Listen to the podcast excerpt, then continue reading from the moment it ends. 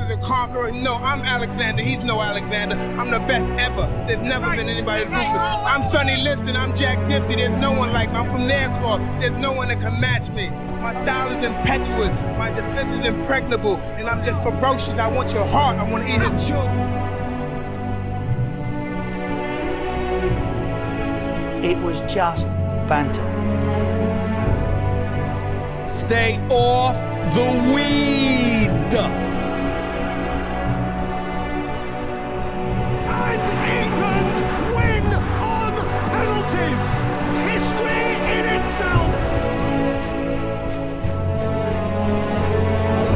Think it's a great city. I think they got the best organization in NBA, but they do have some big old wins.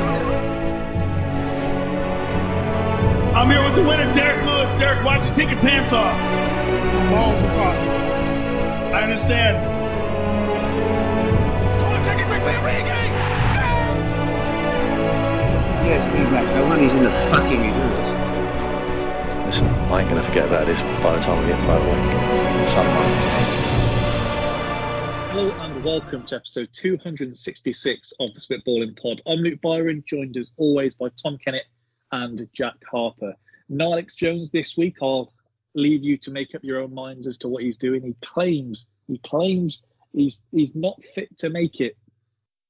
He did ask me for a postponement, but look, we stick to the schedule. Monday nights, you'll be there or you be square, and uh, we don't believe in postponements here. So, news of the week. There, not too much of it, but we do still have some. We will talk about North London derby that wasn't this weekend. Everton and uh, Rafa Benitez, a bit of transfer gossip, and we will close things out with the NFL. Depending on the time, maybe there's a couple of other things we'll throw in, but we will see how we go. First things first, fans at Disney World reportedly wait almost seven hours for dragon shaped popcorn bucket. Not even a ride. Got to say, that's that's resilience to even for a ride, but for a popcorn bucket. What what? I don't know if it is like some collectible or something, but I should hope so if you're waiting that long. yeah. I don't know if I'll I'll wait that long for an actual dragon. if you said there's an actual dragon going to show up here, if you wait seven hours, I'll go. I'll come back another time. I think. We were just in that situation where you're like, well, we're in now. We've waited this long. We're not going to leave. it's been five hours. Come on. um, fashion conscious Italian police are in revolt after receiving batches of pink face masks to wear on duty. It reminds me of that period of year eight when everyone just would wear pink fluffy gloves. Can I had a yellow pair actually, Did you know? fluffy yellow pair. Um, Lay's reveals new potato chips made from potatoes grown in dirt taken from NFL stadiums. So if you want your Patriots potato chips, your Packers potato chips, and quite scarily, I'm sure they will be big sellers. Yeah, you're right. Uh, wandering seal leads police on slow speed chase to law firm in England. Like he's the hunchback trying to get to his sanctuary. Monkeys hooked on sugary drinks rampage through town, mugging tourists. The last, the last thing you want, you don't want to have any more energy. Who gave that monkey the first energy drink? Or it's like Planet the Apes. Like, Once they get the sense of what they can have. Um, oh, this one was mad. Doctor who branded his initials on patients' livers no longer allowed to practice medicine. And I would hope not. Yeah, that's good. I, So uh, if I if I kind of realised there was a Luke Byron was here, interesting my kidney. so I've got the I've got the actual story for this and uh, how it happened, and I'll shorten it because we'll, we'll be here the whole time. But first of all, four centimeters tall, the writing on uh, on this liver. So there was no kind of half measure here. Four centimeters is insane. That's full Um, graffiti. That. Uh, he did all three initials, so he wasn't just satisfied uh, with the two. and it came to light after the the person was an organ donor. Oh wow! So it was transplanted, and then yeah, they saw the initials on the uh, liver, and they went They said, there. And he would have got away with it, but he put his middle initial. You say, oh, the other surgeon put all the KBs, but you put the KDB. So Um, yes, I am blaming Kevin De Bruyne on this. I mean, I- what I- you can do is try and stitch up someone you don't like. So put someone else's initials on.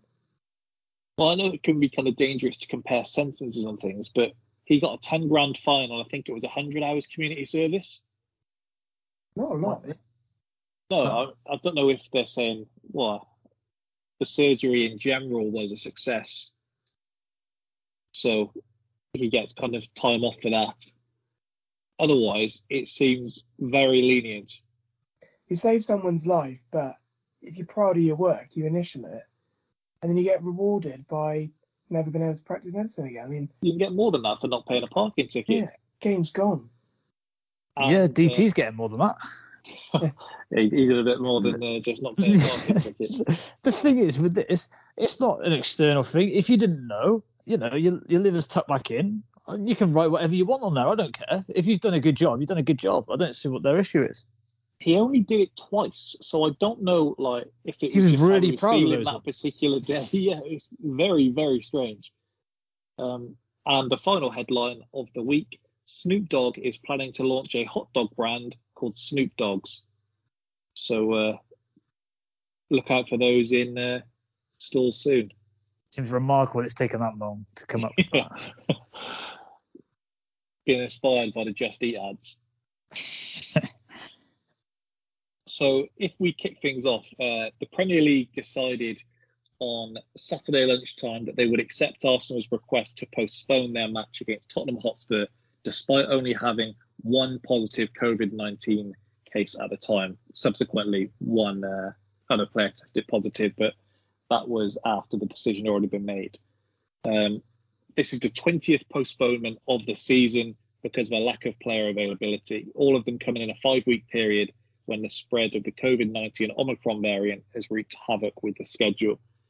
Um, since I believe a Wolves, the Wolves fixture against Arsenal, I think, was the first time in their statement they referenced injuries as part of the reason. And then, gonna say, a Leicester game was the first time they referenced um, players being at AFCON. So now, a combination of all of those, if you have less than 13 players plus a goalkeeper available, then the Premier League has been calling off the fixtures. So, Arsenal, it, it did seem, and I'm coming from a biased perspective here, but I've seen others suggest the same. Arsenal seem to take quite a lot of flack in comparison to the 19 previous games that have been called off in the league. Now, I don't know if this was the straw that broke the camel's back or or what it was. Maybe one of you two can uh, provide some uh, clarification there because there was just far more, even just on the Twitter timeline, on Sky Sports News, for example. This one just seemed to really get people's backs up. Do you want to go first, Jack? Yeah, I just, I think, I think, I think it's because there's been teams that have been forced to play games when they've had multiple COVID cases. I think this is why it got people's backs up because they knew AFCON was coming. It's not Arsenal's. Arsenal knew this was coming. They knew they were going to lose these players. And having one COVID test, I feel that. I mean, I feel hard done by as a Chelsea fan with that Wolves game of having seven positive tests and forcing players to play three times in a week and not really having a subs to bring on. Like, that's why. You still had over 13 players. That's that's the whole point. I- no, I get it, but what I'm saying is, is that the, that not being postponed, but one COVID case being postponed, they sh- they have a reserve team for a reason. That's what I feel they should have done. I know there's registered players, everything like that, but this is that's the reason why people have backed up on this is because people feel hard done by that the rules haven't been reciprocated for them, rightly or wrongly. That's what's got to people. That's It's bad. It's bad optics that you loaned out players at the start of the week as well, isn't it? Even though I would counter that. Look, I'm sure this was already in the pipeline that they were going to be loaned out. So, but just a bad. The optics don't look good. the Maitland Niles one, from an Arsenal perspective, it, it that one seems strange to loan out um, at that. At that As you knew your midfield situation in particular. I Yeah. think not that it it kind of makes a difference to people's opinions on it. If you recall the Granit Xhaka saga in the summer, where we all thought he was going to be going to Roma, like he was doing interviews saying, "Oh, Rome's a lovely place after his games in the Euros and all things like this." Yeah. And they seem to do the opposite of the United, where they quite literally said, "Okay, if you don't accept this bid within this time frame, we're going to move on to another target. We're not spending any more than this." And then they put 40 million on Tammy Abraham, and Granit Xhaka stays at Arsenal, signs a new contract. Uh, When the news broke of Maitland Niles going on loan, at the end of this season, he has a year left on his deal, and I think they're obviously trying to get some kind of cash for him. Roma, and it looks foolish when I say it like this, have a very busy schedule coming up. So Maitland Niles was at the top of their list of targets, and they said essentially, if we don't get him in before this group of fixtures, then it kind of defeats the point of what we're doing. We'll move on to someone else. So I think that's the reason they loaned him out. The, the Balogun one, I think, is a strange one to kind of hold against Arsenal because it's like, should you prevent a kid from playing football for the next six months because you might get a COVID test come up positive down the line? The the comparison of where Jack's saying it was being hard done by with Chelsea, the bench that game, you still had about 70 million's worth of talent on there. We literally had 12 players in the first team, and that's including Charlie Patino, who's made one appearance to be I get- available. I get the sentiment, but I still feel that you can now play that fixture. I imagine a big fixture for you guys down the line when you've got everyone back from the Afcon. I imagine it's going to be played after that. I can't see it being played. It'll probably be played in when you're not in a cup, Yeah, for sure. Cup or something like that. So that I mean, it's poor timing. Don't get me wrong, and the fact that you had twelve players, fair enough. But I'm sure you could have found one player somewhere, and if the Premier League really wanted to play that game, they could have allowed you to register a, another player into your playing squad as it's January to allow you to play that game. Now, rightly or wrongly, I'm saying that if that Chelsea game's called off, or if every other COVID case game has been called off, if they've been if it's been requested, then there isn't such a backlash. I don't think for this. I just feel that But the Arsenal one isn't even like the things that our games have been called off for. Burnley have just had the same. Burnley had one player at the African Cup of Nations, by the way, and they they've just had another game postponed today, and they're probably going to get the game off against us at the weekend. Leicester has several players at the African Cup of Nations and have had several games called off. It's it's not a new thing, so I think that's where I mean Arsenal fans on Twitter are obviously. I I consider myself to be quite active on Twitter, but Arsenal Twitter is like a whole nother, whole nother thing. And the things that Arsenal fans are being slated for, or not Arsenal fans, Arsenal being slated for, this isn't out of the ordinary when you compare it to the other teams and what they've had called off. Wolves had a game called off against us, and then were able to field a perfectly fine team three days later. Crystal Palace are one of the ones that was actually rejected, and gives you an idea as to where some of the requests are coming in. Can you recall Palace requested to have the game called off against Tottenham, saying they had not enough fit players? Then it, the team they then named had one change in it, Yeah. and the person that was changed out was on the bench. So it, was- it, it was an unforced change. I think when you look at Yeah, I remember looking at that team thinking that was an okay team. the the Arsenal game against Brentford, and we've gone over the players that were unavailable. Lacazette and Aubameyang, in particular, at that point of the season, was a blow. We didn't know what we were going to be getting from Aubameyang, and Arsenal had their request rejected. I think that was correct, and also supposedly told they couldn't come out in the media and explain the reasons and that they'd requested this. We then played Chelsea, and we had even more players out with COVID. Ben White was then out with COVID, and we had Rob Holding and Pablo Mari at the back, and we made Lukaku look like a hundred million pound signing. When we played Norwich this season, we had four right backs out with COVID. I think the fact Arsenal called it off suggests either partly it was more convenient to do so, no getting away from that. I think they couldn't get the team together sufficiently. And I think there's a sense of injustice. And I said this to TK at the weekend. I think there's a part of it where they think, right, everyone else is doing it, we're owed one. Uh, particularly, I think a lot of people's backs were up after the team Liverpool fielded on Thursday. And I think that was probably the final block, and they thought, oh, we'll, we'll put in the request, we meet the requirements, and we'll get this one called off. Leicester Burnley was off on the same day, by the way, if uh, anyone noticed that. Well, I mean, there's a fair bit to unpack there. The the idea that it's shocking that Arsenal get more press than like Burnley, etc., uh, has been one that I've been a little bit baffled by this week. Uh, that's kind of the nature more, of the beast. the level of it. Is it not? Yeah, I, I would say rather see. Hmm, yeah, and and that leads itself into, I think timing. You are right. I think this is the straw that comes back. There's always going to be the first game where people decided, look, I'm sick of this now, and this was always going to be of what we've had four or five weeks of this now. So it's probably going to be around this time, and probably the first big game. So you're unfortunate that you're falling foul of that. You are a bigger club, so you are going to get more traction anyway. But the the thing about the level of this, the reason I'll say that some of the Arsenal reactions is slightly ridiculous, is that as a as a Liverpool fan, I try and limit how many Liverpool accounts I see, but it's obviously more than usual on my timeline.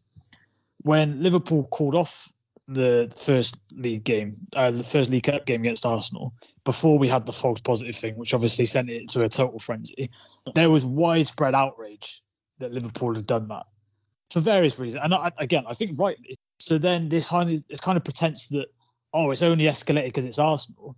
I do think falls foul of that. I think the reactions in that sense have been similar until the Arsenal fans have sort of bitten back so much that if That's what I've.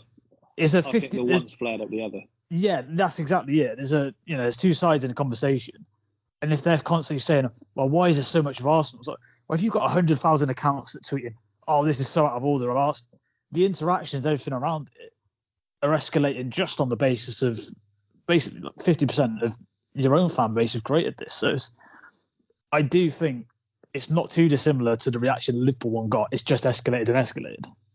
The, the, and they're the two like, biggest clubs that have done it. You know, it's not it's no coincidence Liverpool and Arsenal have a bigger reaction than Burnley, Leicester, whatever, because that comes with the territory. There's a lot of good things that come with being a big club. And the downside is whenever you do something wrong, people are ready to stick the knife in. we didn't see Jeff, Jeff Stelling going through any other team's squads and saying, all right, this is who you can field, this is who you can't field. The, the Gary Neville statement is is probably the worst of the lot, to be honest. With uh, I should have said this weeks ago, but I've really had enough now. I'm, I'm really sick of this now. It- It's Well- ironic, isn't it? Because he's done that as a means of, well, if I say this, they can't say that I haven't commented on Man United. But in fact, it just highlighted the fact that he hadn't commented on Man United. United have postponed more games than Arsenal. Spurs, Spurs statement, and I've got some quotes from it here. Um, we're extremely surprised this application has been approved. We do not believe it was the intent of the Premier League to deal with player, avail- player availability unrelated to COVID. When the Premier League assesses the, uh, so this is just the, the details. It, um, some facts for you. Uh, okay, so that was the gist of theirs, and then they went in and said, "Look, we were kicked out of the Conference League because of this, and so on and so on." The facts I got here: when the Premier League assesses the 14 players available for a game, it doesn't get the names, just the confirmations from the clubs of the positive tests. So, in fairness to the Premier League, it is flying blind to a degree. I mean, that in itself Um, is ridiculous, though. Yeah, I mean, it is a- decides to name which They should have to verify these tests. They should have to say, look, here's the positive, who's it for? Because otherwise, it's just wild. Yeah, I think from the from the Spurs perspective, they're a club that, for one, once you get the sense that the other team wants the game off, you obviously think, right, we're going to fancy have a better chance of beating. them." yeah. Being- I mean, the players they had out, I'd have half fancied our chances. Um, Yeah, I think yeah, both both teams were in as bad a place as the other. So the the element from some Spurs fans that Arsenal were terrified to play them, and that's the reason the game's off. Um, It is amusing, isn't it, watching a fan base suggest the other team is scared. Can't imagine the Hey. team doing that. What you've got to understand, TK, is that first half against Man City. yeah, there's been some short some short memories online that seems to have been in the last week. with um uh, with the Spurs one. Okay, so a team that is heavily in debt, no secret to anyone. It's understandable that a North London derby on a Sunday afternoon, they're going to take quite a loss when this is played on a Wednesday night. Hmm. So there's all sorts um, coming into it that I actually think, oh, I don't know the extent of the Saka injury, the Tierney injury, um, and the, the Cedric one will disregard, um, and Chambers, the ones that were logged after the Liverpool game, and you had the Tomiyasu one and the Smith Rowe one going in. I actually think if Xhaka doesn't get sent off, then I think we play the game. Yeah, I think you're probably right. I think we weren't going to go in with absolutely no midfield, and perhaps if we'd beaten Forest, they Yeah, may have yeah, yeah. they may have been a bit more chipper in thinking, okay, we've got this young lad who's a talent, he can make a difference, and Lokonga, we've got a lot of trust in him. I think the thing that was, from my perspective, that was getting Arsenal fans' backs up was it felt as if no other game had been called off previously, just in the level of the response. And then, as you said, one drummed up the other, and then it just gets flared up and flared up and flared up. I've, and I think I said to you in, in the chat, there is this is a pretty, I think, one of the best examples of you're more hypersensitive to things that related to your own club. Because uh, as I said the week before, I did think Liverpool were getting a lot more traction from postponing that one. But obviously, it was then quite hard to tell because Klopp then comes out with the false positives thing. That obviously is going to make it a much bigger story anyway than it ever needed to be. So I kind of saw parallels with them. That's why when I've seen some of the Arsenal fans saying this, I'm kind of like, I'm not saying it's exactly the same level, but similar. Um, and I do also think some of the, and this is unfortunate, but I think some of the outrage has kind of been that as you hadn't had a game postponed, I think there was some level of moral grandstanding from Arsenal fans prior to this, whereby, and, and partly because obviously the Liverpool game directly affected them, but then also the first club that did this was Spurs putting one in. So Arsenal fans were kind of going in on them for that. And I think once you've kind of been the we don't postpone games lot, once you do postpone a game, you're always there to be shot down, which is, hmm. is always going to happen. And I, I agree with ultimately this is a loophole that clubs are exploiting. Why wouldn't we? But that is also only going to create a round and round circuit that everyone's going to keep doing. And I didn't see, for example, before the Liverpool Arsenal game, them going, well, don't blame Liverpool, blame the rules. Because there was a fair amount of why are these pricks trying to postpone the game, which I get. But then you can't be too shocked when it comes back on you. So, do you do you not think there was an inflated level of reaction in comparison to the others, or, or you do just maybe not to the level that I was viewing it as? Yeah, I'd say definitely this has obviously got more traction, but not to the level that a lot of Arsenal fans have suggested. And I don't think hugely amount more than when Liverpool postponed that League Cup game originally. I don't think it's much more than that. I think it's reflective of two bigger clubs getting a little bit more attention than, than smaller ones. And as we've said, I think Arsenal fans escalated it somewhat by sort of biting back so much. Yeah, I, I, I pretty much agree with that. I think. I think it's more the teams that don't haven't had games postponed when they needed them and feeling hard done by by the Premier League more than we are trying to rag on Arsenal for postponing. Because Hasn't every team now had a game postponed? I feel like there's going to be, be someone in there that hasn't. Some club's going to pipe up and be like, we haven't. But then Chelsea- I can't. Chelsea not had one. we haven't had one game postponed. And like I said, we had Okay. we had about three injuries and then seven COVID tests as positive tests over a period oh, of three times. I've got to be, two the weeks. team. I'm, what I'm you're just, I'm complaining just, I'm about, just, you've got Barkley, Saul, Kovacic, Sarr, and Kepa on the bench. What the hell are you complaining? no, so, no, so Kovacic. I'll was, take that. Kovacic was still injured at the time. Um, so it wasn't so much the team we could field right there and then. It was, a- it was for example, right? So we had to fill Reece James, like I said, because we didn't have any really real backups. The right wing back, we've had our defence out for a while. He had to play, I think it was four games in 10 days, and then he got a hamstring pull on the game we needed postponed against Wolves. Did, did, And it- and did Chelsea request months. it, by the way? Yeah, we did, and it was rejected. So that, that's that's my main gripe is that we were forced to play the same eleven for so many games. Then our one of our most influential players in the system we play is now out for three months, with our other wing back out for the rest of of twelve months, pretty much. So that's look, I'm not ragging on Arsenal. I'm just saying that there's inconsistencies, and that's the why issue- people feel hard done by. is it not that it's actually the opposite? There isn't inconsistencies. They've been very consistent in saying if you have 13 players plus a keeper available, then the game will go ahead. So they've actually is- been consistent to a fault. There, there is that. Um, however, I, again, I think the Arsenal one would have got more traction because your TK is definitely right. Whereas two big clubs, everyone was looking forward to it on a Sunday of the North London derby. Don't get me wrong, but I'm sure there's other cases of feigned injuries or injuries that aren't as serious to For sure. put, to put on a list to then just tick over So- to we don't have 13 players.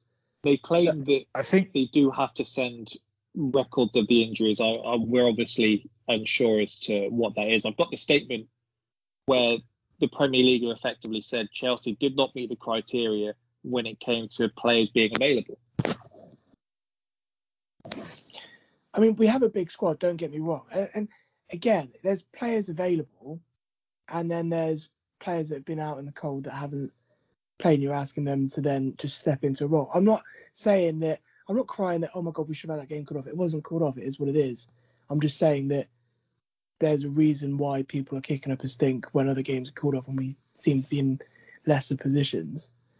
I feel that if the Premier League really wanted these games played, they could allow players to be registered in this window if they wanted to, either from re- reserves or youth. Or, again, I mean, looking at those players that Arsenal loaned out, I think Arsenal should have either foreseen it coming or knew that they were light and not loan them out. It's not in thought ahead. The game not- still would have been called off because we'd have still been below the number of players available. We got a second COVID test. Right. We still would have been we still would have been below. With what you said about registering, so the Premier League got themselves in a position where because they had this meeting where they where they set the rules out and said effectively this is how games are going to be called off. Once games have been called off, or for example, like you said, you've had a game played, so they now can't change the rules and go down a way and say from this point forward because Chelsea at the end of the season, if they miss out on, I don't know, top four, second, third by one point, then you can say, well, hang on a minute, this Wolves game we didn't have called off. Yet under the criteria now, it would have been called off. Um, in the article on the Athletic, the, the Premier League are already saying they're bracing themselves for multiple legal battles at the end of the season from teams that have missed out on Champions League places and teams that have missed out on relegation places. Um, they're expecting to be sued for the amounts similar to what West Ham sued uh, uh, Sheffield sued United for when um, they got 20 million out of it. So that's definitely going to happen. I think it's a broader spectrum. If we kind of take ourselves out of the you haven't called off and we didn't and all the furore around that, I think if you look at it and just think, why didn't the Premier League just break for the AFCON and then none of this would have happened and it would have been a much more level playing field when everyone came back. I know no one wanted games replayed and I know there's a World Cup next season so we can't prolong this one. And I know there's sponsorship money with TV rights. I, I get all of that. But just from a level of there's always it's not we're not playing in a season where there's going to be a, an asterisk next to it, but we are playing in a season that Would be if we were top of the league. fuck, we're playing in a season where we'll look back on it and think it's a write-off no matter what happens in it. If you have if you fall into the places that European places, if you avoid relegation or if you win, win the league, which City will, we're going to look back on this season and be like, write it off. It is what it is, and we'll go again next season. It's kind Null of and void. We can null and void. I think that seems fair. That's fine it- this year. I think. it's just Isn't- killed the competitive nature of the season because there's so many teams that will feel hard. But done having said that, though, if yeah, I was, about to say if they're all being treated by the same criteria, then can they moan? Like ultimately, if whether you agree with the criteria or not, if they set out, you've got to have this many all ever. And as long as you're abiding by it, is that I know I- what you mean. It doesn't feel fair in some of the Yeah, instances I- we've seen. It's it's a fine line, isn't it? Because I'm there's ways that clubs will be playing the game, and the game here being Mm.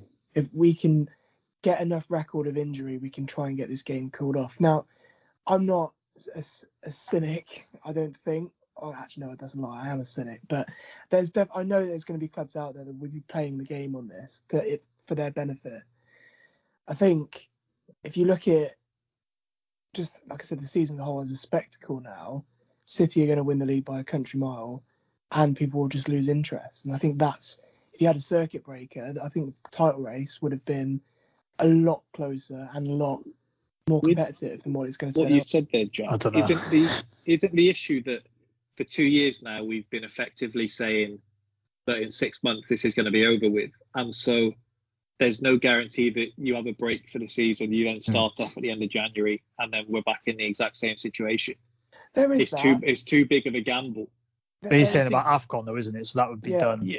it- It's it's Part mainly- of the issue is they just never, when they set these rules out, it should have been a minimum number of COVID cases. It's it's baffling Yeah. that it wasn't laid out this simply. And Yeah. it's baffling that it still isn't actually. In fact, Well, then the- they they say that COVID is a What factor. they're saying. huh? They're now saying they can't change it because they have these rules in place and they've acted on these rules. See, I think if you say, look, it's gone from COVID isn't just a factor in it, it's COVID is the only factor. If you've got players away at AFCON, injured or whatever, we don't take that into consideration. It's just COVID. I don't think any club can have an argument with that. Supposedly, what the argument was when the rules were made is that these injuries that are being taken into consideration, uh, as Jack referenced, are because the players are having to play extra games while others are out. So that's Yeah, I, the I saw that. they're giving. In the long run, there's going to be no way of tracking that. So, for No. example, what, what Jack said there, Chelsea would be a fairly good example. of Does Reece James get injured if this isn't happening? Maybe not. But maybe he would have always, you know, Thomas Hampshire. We don't, we don't know. But they would have been a good example. Maybe two months down the line, someone might pick up an injury, try muscle fatigue, and it's been as a result of this. But there's really no way of us verifying that. So I kind of felt that that was a bit of a flimsy one on that part. There, there is there is that. I- I if they'd think- set out their stall early, you don't have to have that. say if it comes from like a knock or if it comes from like a, an impact injury or an ACL done by impact or landed funny, etc., then fair enough. But when you can more than o- more than often than not, it's going to with a muscle injury, it's down to muscle fatigue, and I think I, there is that case of what about Ray, but then for all of these rules, there's that as well, isn't there? It's like, well, those false positives that Liverpool had, what if that never happened? And I guess that's what I mean by the season. If we'll look back on it and just think, what a mess. I think Byron made a very good point of COVID cases. It should just be you if you have a set amount of COVID cases. Because if you think about it, the actual end product, say the North London Derby go, went ahead yesterday, and all of those, say you had one player that you needed to get the game going, it wouldn't be the same spectacle, and it wouldn't create the same enjoyment of everyone watching two fully fledged teams go against each other in the North London Derby. So I, I, I think it's why the the gripes that Chelsea have as well is that that game that we wanted called off was before they set out the rules. It was back when there was a grey area of This isn't the thing about them saying, well, they can't change the rules. Well, you kind of already have because there was like grey area before. yeah. You kind of have already made an amendment to it. So at this I mean, stage, it's fucking house money. If we're talking about players out on loan, I'm not sure Jack's the man to be uh, having the discussion there. It's, it's not so much players out it's sending players Vitesse has got a season to finish as well, you know. Yeah, it's, it's, it's sending players out on loan the week of a game where you know you're already depleted with AFCON and everything Good like that. luck. Um, oh, we, we, I always I said last week, cringe when you kind of say sources. Um, the re- I'm referencing again the article on the Athletic, and they say part of the Premier League are worried about the fact that if you do force teams with academies to play in the place of it, and then you've got Burnley's academy up against Man City, then they feel it'll be damaging for the product as a whole to be able to say about it being the most competitive league in the world and the best teams when Yeah, we wouldn't Man want Man City dominating Burnley, would we? they're putting 20 past Burnley. That would be unsightly. I I've said on here when we did it um, several weeks back, I would have been all up for, okay, is next man up, and we'll do that for the season if we all just agree to that. But once teams had had several games postponed and all of this, you just then you just then couldn't do it. I mean, I saw the projected lineups for what Arsenal should have had. They had Pablo Mari at right back. Do you understand what what would have happened if Pablo Mari was at right back yesterday? yeah, it would have been a war crime. It would, it would have been sickening. Having said that, they didn't have Son. So maybe No. they might, out of pity, they could have put Bergwijn and we could have just seen the shittest battle ever. We we also all think that everyone's academy kids are top level and they're just going to slot straight in. Or I'm not saying necessarily you do, but there's definitely a consensus that because they're at these clubs, then they should be better than League One, League Two. Arsenal have just called back Miguel, Miguel Azeez, who's one of the highest touted prospects coming out of the academy. He couldn't get game time at Portsmouth. Hmm. Then Arsenal have just called back Tyreece John Jules, who's another one who's one of the highly touted ones from Hale End. He's just been called back from Blackpool. So But that's It- um, that's kind of also neither here nor there, though, is it? The quality of them is ultimately, if you've got them, they should play. You- You're absolutely right. The- So they made a run for their own back by postponing that first game. They should have just never have postponed that because as soon as that, they have to then allow it for everyone. They should have just from the jump said, if you can play any team, kids, whatever, you've got to play. It's the That only would, way. that would have been great as well. I would love to have seen the jeopardy of just someone like United, if they had as many cases as they really did when they had all their games, Hmm. just see their youth play just for a bit. They And all these clubs, you know, put about investing in an academy or whatever. Well, we're going to see, aren't we? It's- yeah, that that would have Not been that- so much more enjoyable than having And, not, and the only way it's practical because otherwise I don't really know how we're going to end the season. Burnley are going to be playing forever. Yeah, I saw it pointed out that Rashford broke through at United when they had 13 injuries, and that's how he got his break. But at the same time, not that I'd be particularly um, feeling sorry for a Spurs player, but you've seen how kind of the, the the ridicule and the pressure and things. You can almost end a player's career before it really gets started. Say Spurs have to play some 17 year old kid at centre back yesterday, Yeah, but and then he on, absolutely massacred by Lacazette. on the Is flip that- side of that, there's what more than ninety percent of that academy are never going to play for the first team. Yeah, So in in an odd way, you're giving them experience they're never going to have. Might put them in a shop window for a club lower down that they wouldn't have picked up had they got released by Arsenal, or Spurs, or whatever. Yeah. So I, I don't think it's ever going to be back. The idea that oh they might play shit. It's like, oh yeah, but Arsenal senior players are very good at that. So may as well let the kids have a go as well. No, I like the idea of, of playing the kids. I'm just presenting all of the reasons as to Yeah. why perhaps Yeah. they aren't doing that. I just think some of the reasoning behind it has been a little bit um, sort of protect these kids. What from playing football, which is what they want to do. That seems a little odd to me. And it's not like you Do know, you we're not think- throwing out fourteen year olds. Do you think we say we had from the start just said, okay, it's going to be you, you, you play your kids in this situation? Hmm. Do you think we'd be having the same conversation now and saying, I don't know why they didn't just postpone these games and wait till the players are back? Do you think the how far do you think the quality would have plummeted? Because Spurs, for I mean, as I've said, the the, the, the cheek of, of this lot to be complaining The brass who neck had a- is, is them and United had a mid-season break just conveniently when they got new managers in. By the way, um, if we're really going to talk about uh, whether we're doubting things or not, um, if they'd had their reserves or their under 18s or even like worse um, in for two and a half weeks, that's that's their season toast. I, I also think like- I think you'd have had. I think clubs would have remarkably found a way to play strong teams. Actually, is the other thing. By doing this, I think you do you don't encourage teams to manipulate the situation. I f- think you find when clubs want to, they can tend to get a decent team together. These positive tests that certain clubs have had in competitions that they probably should have been thrown out of. I don't want to say about my own club, but that is probably the truth. I'm sure they would have been able to come up with a team had the threat been look, you're going to have to play a team full of kids. So I I think, think that was the only way in which they could have forced clubs into basically not playing a shady game that they're doing now. I think as well, if I look at the Liverpool one, that one was interesting because obviously when they were in the Club World Cup last season or this was it the season before, um, they did just play the kids. They weren't even in the country, and they, they were able to do so in the Carabao Cup. Hmm. I guess Carabao probably want it postponed as much as Liverpool did though, because they don't want their tournament that they pay for to be devalued. So I get that as well.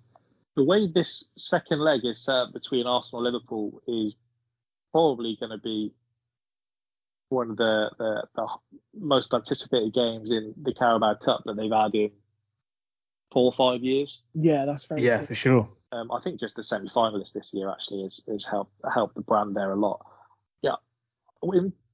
Uh, with what you said, TK, about putting a team together, I actually commented on Arsenal, which um, that perhaps it was a bit brave to speak boldly about a team when this was going to catch everyone eventually. but even with the COVID cases, I said that that it's down to the clubs to be controlling their players better. Like, if this was the case, I think you'd probably have a lot less parties and a lot less going on outside of training, and you'd have these games taking place. But I guess it's very hard to be able to tell people what they can and can't do outside of work, regardless of what kind of money they're on. Yeah, yeah, absolutely. But then they then you'd have a situation where they're free to do what they want, and if they get a test or whatever, then they're have to go out, and then a kid's going to play in their place, and you don't have to extend the season into God knows how long it's going to end up going on for.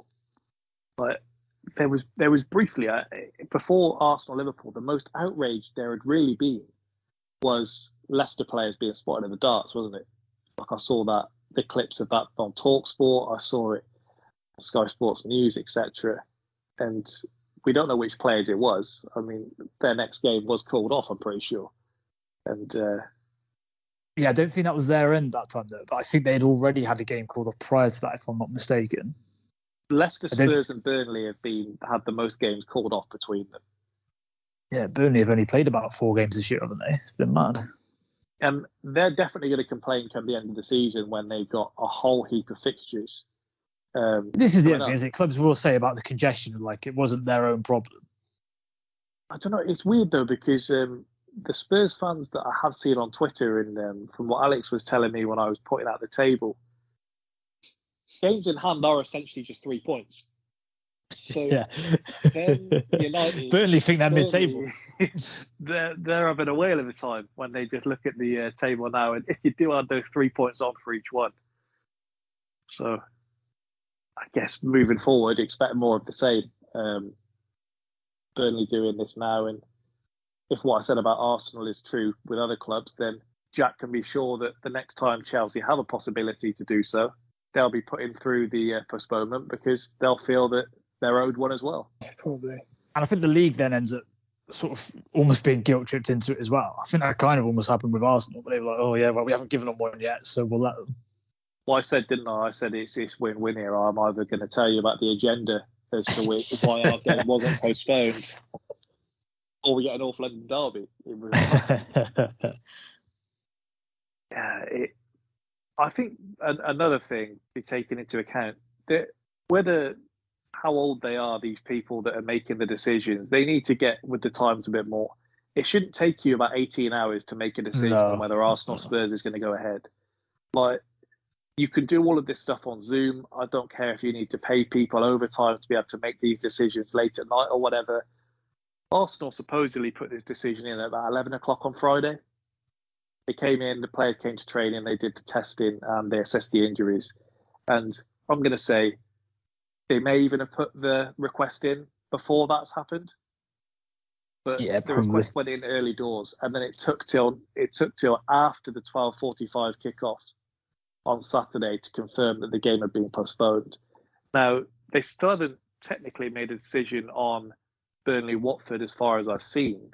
No, I don't think they have yet. That's a long drive for the Burnley fans to be doing tomorrow. Yeah. So it's it's, it's ridiculous. They with with the Arsenal one that that only added to the kind of uh, tension as well because you had the Arsenal fans saying if this isn't called off, and then the Spurs fans alongside it going this better bloody not be called off. It just builds and builds and builds.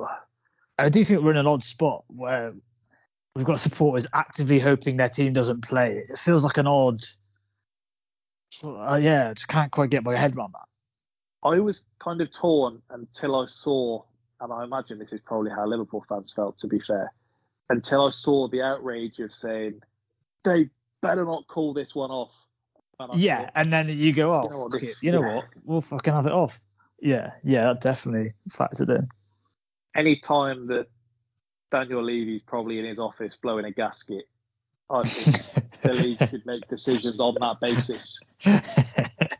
I did see a tweet that Lacazette was still there yesterday trying to break into the cheese room, but uh, those reports were unconfirmed. Shall we uh, talk about some football that has been played? Sounds like a good idea. Okay, so Everton, um, in a move that nobody saw coming, Rafa Benitez was sacked around, uh, what was about two, three o'clock yesterday. Although after losing to uh, Norwich, the writing was all but on the wall. Oh god, yeah.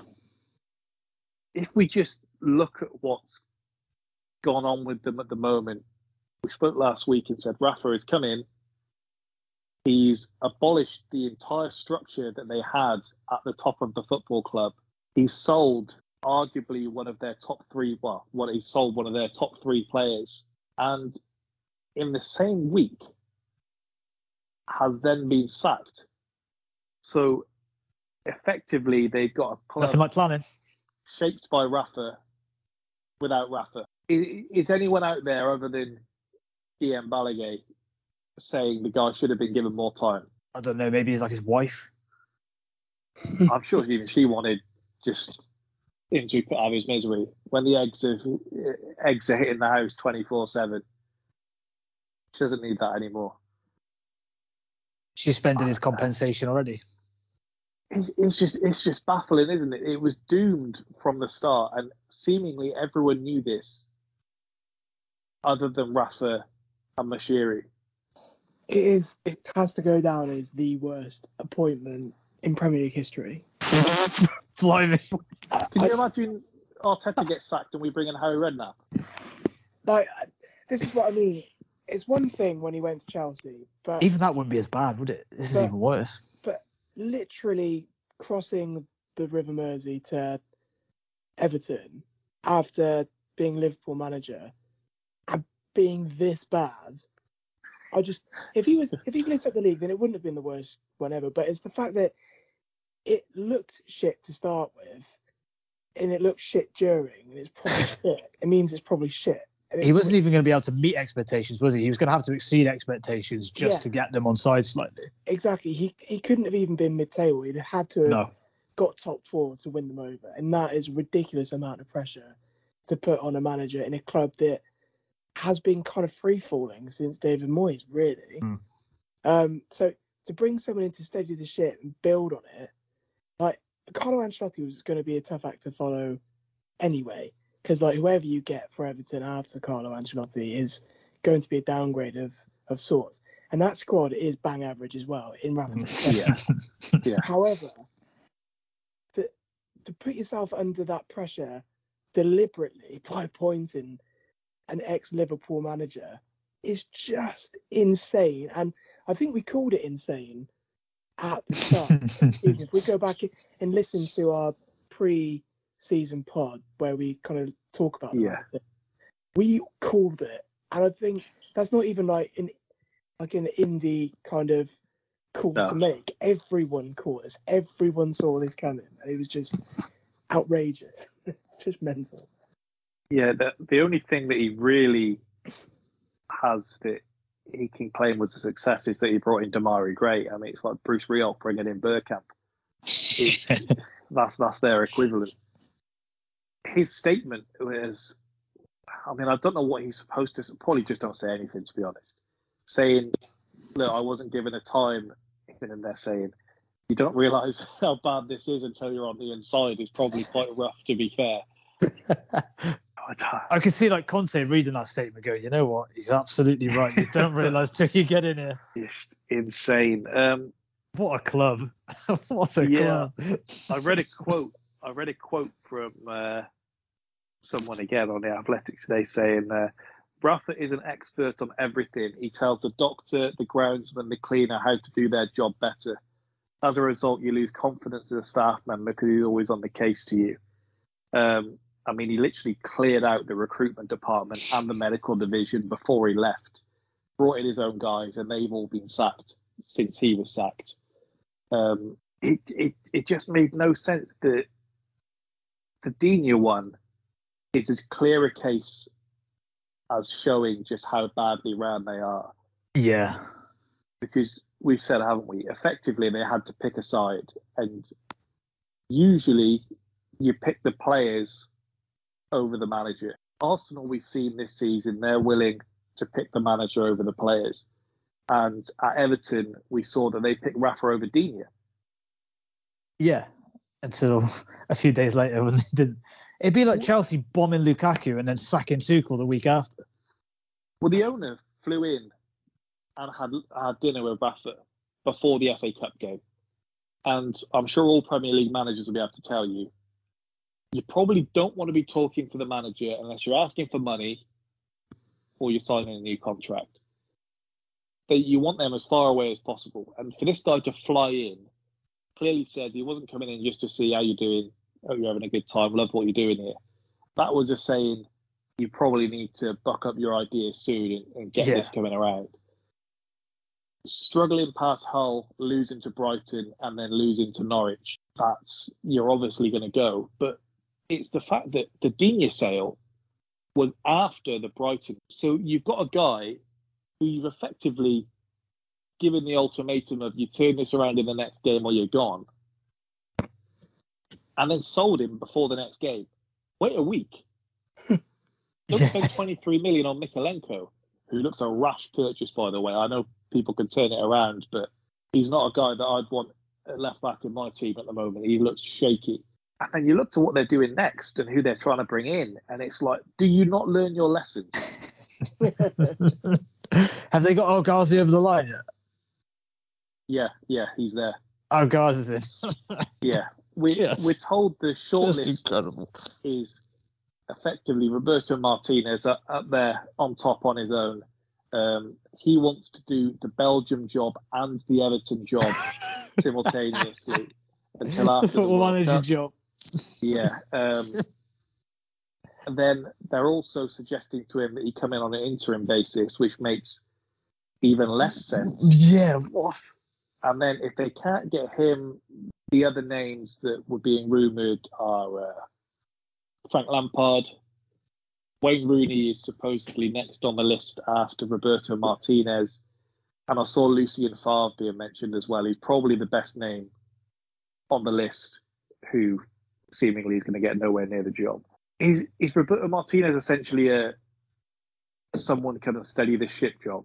Because it makes no sense to me I mean, it makes no sense to me anyway, but it makes less sense to me if you're trying to progress. I think he's probably a better manager than he gets credit for, but they've seen it and done it with him at Everton. They were like throwing him out. So He was the first manager Moshiri sacked. yeah, and, and the fans were protesting him as well. So I think they've seen it and done it with him. I, I think he is what he is. I don't think he's going to change too much. So I think they need a total clean the house. They need to clean house. So getting in an old manager that isn't doing that. You, you talk about, um, like, well, not you, but he's spoken about, look, he's got Belgium to being number one ranked team in the world. Don't really know what that means when you look at how it's worked out. Is, like, is the argument not always, okay, he's done well, but should you not be doing better with this set of players? Like, I think he's achieved with them, hasn't he? It's minimum expectation. I think what he's done with them. it, it also just makes no sense. He turned down the Barcelona job. Why the hell is he considering the Everton job? Just turn it down. Fucking hell. He he was the one who was linked before um, Koeman went there. And he I mean, I could- out saying about staying at uh, staying with Belgium.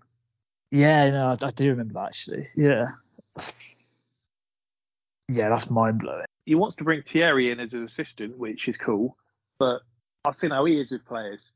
You probably don't want him near your Everton players if if morale's low. Just get around telling everyone how shit they are. Kinging in Ask goals in Seamus training. Coleman, Calvert Lewin, why he's not tucked his chair in in his interviews. Oh, I can't. Asking Calvert Lewin whilst he can't, while he can't finish, like on recap, showing him 10 in a row.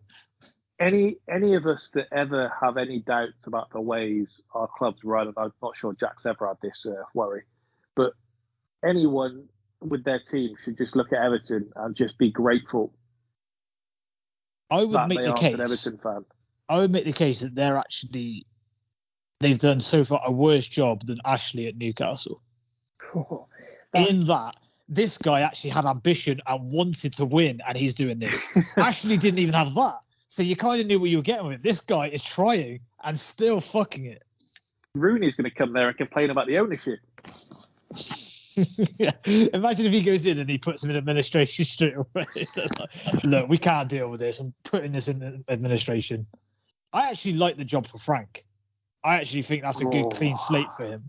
I actually think he can go in and go, well, look, it's not going to be worse than this, and pick them up a But it might be. Person. But it might be worse than that. They, I mean, they aren't going to get relegated, are they? There, there's shitter teams than them, so they won't. That won't happen. Their their squad just It's not good. very good. That's that's the thing, isn't it? That's what scare managers away is that they're going to need to overhaul a lot of that squad. And now they're They, going they to should look at. You know, try and find a left back that was as good as Lucas Digne as well. but less, But the but money less they money. spent, the, the financial fair play situation they're in, the new manager now has even less to be able to spend because they've used up a loan spot with the El Ghazi and they've just spent 35 million on two new fullbacks. They were Yeah, they were barely able to spend as it was. And that might be better for Frank. It, it went downhill when he started spending money. If, It if does feel that, doesn't it? If they don't go for Miners, they will go for Rooney. It feels though, which again, but neither neither move has much planning going on there. If you were the Everton ownership and you can take Rooney or Frank, which one are you taking? I give it Frank. I think I would, yeah, give it Frank just because. not that I think he's a, a great manager. I would just I think there's more pressure attached with Rooney and Everton that I would probably want to see him do a bit more before I give him the top job. Yeah, he. I think Fans as well. still someone want Big Dunk to get it in. They could do with someone completely detached from the club. Hmm, yeah. Someone that either hasn't been there before or doesn't have previous of managing their biggest rivals. Yeah, I think even we may see a Spurs situation where if you see some credible names linked after they've been interviewed, it may be a case of why are these managers not signing? What what's happening behind the scenes? Mm, yeah. Do I mean, we've had a fair amount of warning about what's going on behind the scenes. Not yeah. Um, do you put any credit into the agent Rafa theories? Rafa came in, and the whole time he just wanted to take Everton down, and if he couldn't take him down, he was going to go out trying. I do love the idea. But, but no, I, I think he was trying. if he was trying, He- he- yeah, I guess he could have lost that game to Arsenal. yeah, Sorry, that's true. best. He Yeah. did his best. yeah, Demarai Gray has had other ideas. Yeah, he's. Um, I think it was the perfect. It was a marriage from hell, whereby I think his career is on a decline, and Everton are on a decline. So you got them together, and it, with his previous relationship with Liverpool as well, and it's just every sort of ingredient you could go for something to go wrong was in place really. Do you think Martinez goes back there? Goes back there? Sounds like he wants it, doesn't he? So they want him, he wants it. It'll probably happen. It's so interesting though. Like, why would you? It in a makes no World- sense, does it? in a World Cup year when you've got the last shot of this golden generation of Belgian players, why why go now? Well, maybe our theory is correct that inter- international managers just don't actually do a lot. Yeah. And so he can't just do both. Seems Yeah. like a good gig, doesn't it? You think doesn't Southgate's deal when you, he literally manages like eight games a season? Just gets to pick of the seats uh, to the games he wants to watch. That's essentially being paid to go watch games, basically. It's mental. Which, let's face it, with the England job, how much you really need to watch. You're going to games, go, oh yeah, that that Foden lad's not bad, is he? Tyrone Mings can't defend for shit. That's weird. Here's Thomas Frank say Southgate needs to take a look at Rico Henry. He's like, for fuck's sake, are you doing this? Should we have a look at the transfer gossip? Everton, I think, is going to be an ongoing thing here. Um, so the big news today: Brentford are in talks to sign Christian Eriksen to a six-month deal. Didn't see them being the club. Don't know why. Didn't No, see so- them. I saw the story break uh, at the weekend where they said he was in talks with a number of clubs and he was hoping to finalise something by the end of the week. So the basis of this is he's had an internal defibrillator fitted, and there's something in Syria with uh, their kind of medical procedures, etc., where if you have this, you cannot play in their league. Yeah. They Yeah, won't exactly. cover you. You can't play in their league. So mutually terminated his contract. I'm sure it was probably on less favourable terms than Willian got at Arsenal, and uh, he's leaving to try and find another club. We then hear about he's having to train back at his boyhood club in Denmark. He's struggling to get anyone to take a chance on him, and then suddenly, almost like the Coutinho one, you, you hear the news that look, all these clubs are interested. Does it make sense with Brentford? They've got a number of Danish players. Um, they can probably afford more to take a punt on him. You can just take. We're calling it taking a punt. We know how talented he is. That if, if and I mean, don't mean to put this quite so bluntly. If he can play with his heart the way it is, is it even a punt? No, no, it's it's in no way a punt. It's, it's the, it is that you're right to say it sounds dark, it sounds a bit crass, but the question is, is he going to collapse again? Is the only question. If it's about quality, and he's on a free transfer, everybody in the league would try it. Even Man City, who obviously don't need that, would probably try it. So there's no element of a punt to it. He's above and beyond anything Brentford could get near. It is literally just whether someone will take a chance because of that medical condition. Hmm. Without being too cynical, you're getting a lot of goodwill from being the team that picks him up as well. Yeah, that's true. Is it? It's interesting because he is exactly what Chelsea need at the moment. would, uh, that would be a punt. I mean, I said to Sean, I said, Spurs midfield options, Eriksen might not be the worst shout for you. He didn't actually reply. Um, it's interesting. I mean, no one's going to be unhappy to see him playing football again. It's just going to be interesting to see. Uh, it, it might be like Coutinho, and we've seen a very small sample size, but the second he gets on the score sheet and he looks like he can actually run for more than 10 minutes, a number of people were asking, okay, but the number one question was, why didn't Liverpool pick him up? That I saw all over Twitter after he scored from a yard out against United.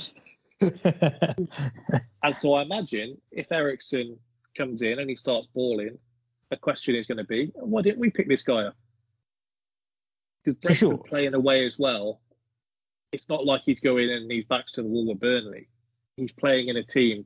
His service for Toney, what more can he ask for? Yeah, I mean, sometimes they can go a bit more direct, which obviously wouldn't suit him, but they can mix it up. So he would be a nice little uh, addition for them, nice little change. But that, that is, I guess, the nature of this deal, isn't it? Is that they're getting a player of unbelievable quality for them, with all due respect, for a short Yeah. period, and he's getting a shot window. Is basically what it is, isn't it? It's kind of like in lower league, Charlton do it a lot with a, a player who's obviously better than them. Give him a short contract, he gets a window. Hopefully, he goes on to something better. Yeah, yeah, which he probably shouldn't have left. I would say. I think he should have done a season and gone somewhere else. But side note, on their part, then I guess it's on them. You've got six months to charm him. Say, you would you not be better maybe taking less money and playing regularly with us? You can enjoy your football. yeah, yeah, yeah, exactly. There we go. Then Reading are having the same thing with Andy Carroll at the moment.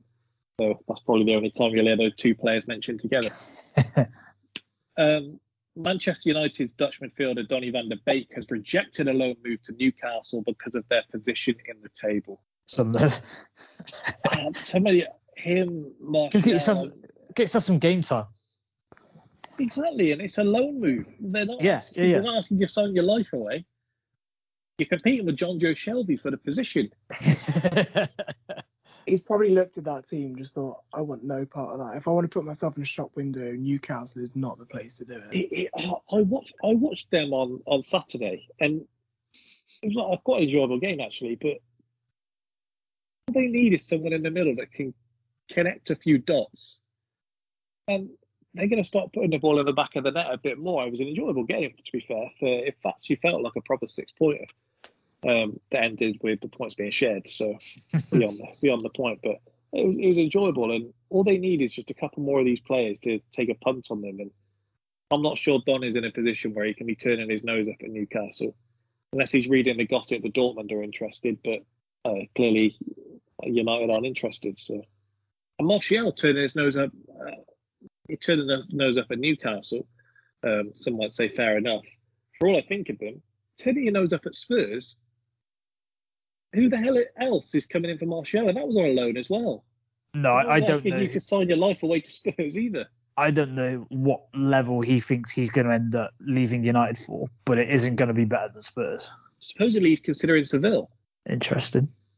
And Barcelona's the other one, but they're just being linked with everyone yeah, you, you, want to be careful with that. That can feel very much a, a Danny Rose. Have we heard anything from Milan sort of situation? yeah. Have we heard anything from Barca? No, sorry, Tony. It's just Newcastle in for you at the minute still. Danny Rose as well, didn't it? yeah, so good. Well. So, um, so good.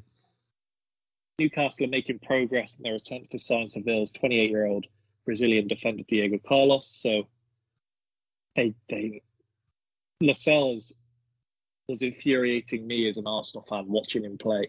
I was texting my brother like I was a diehard Geordie. It was like the guy was playing against him, um, and eventually he decides not to jump for ahead of João Pedro.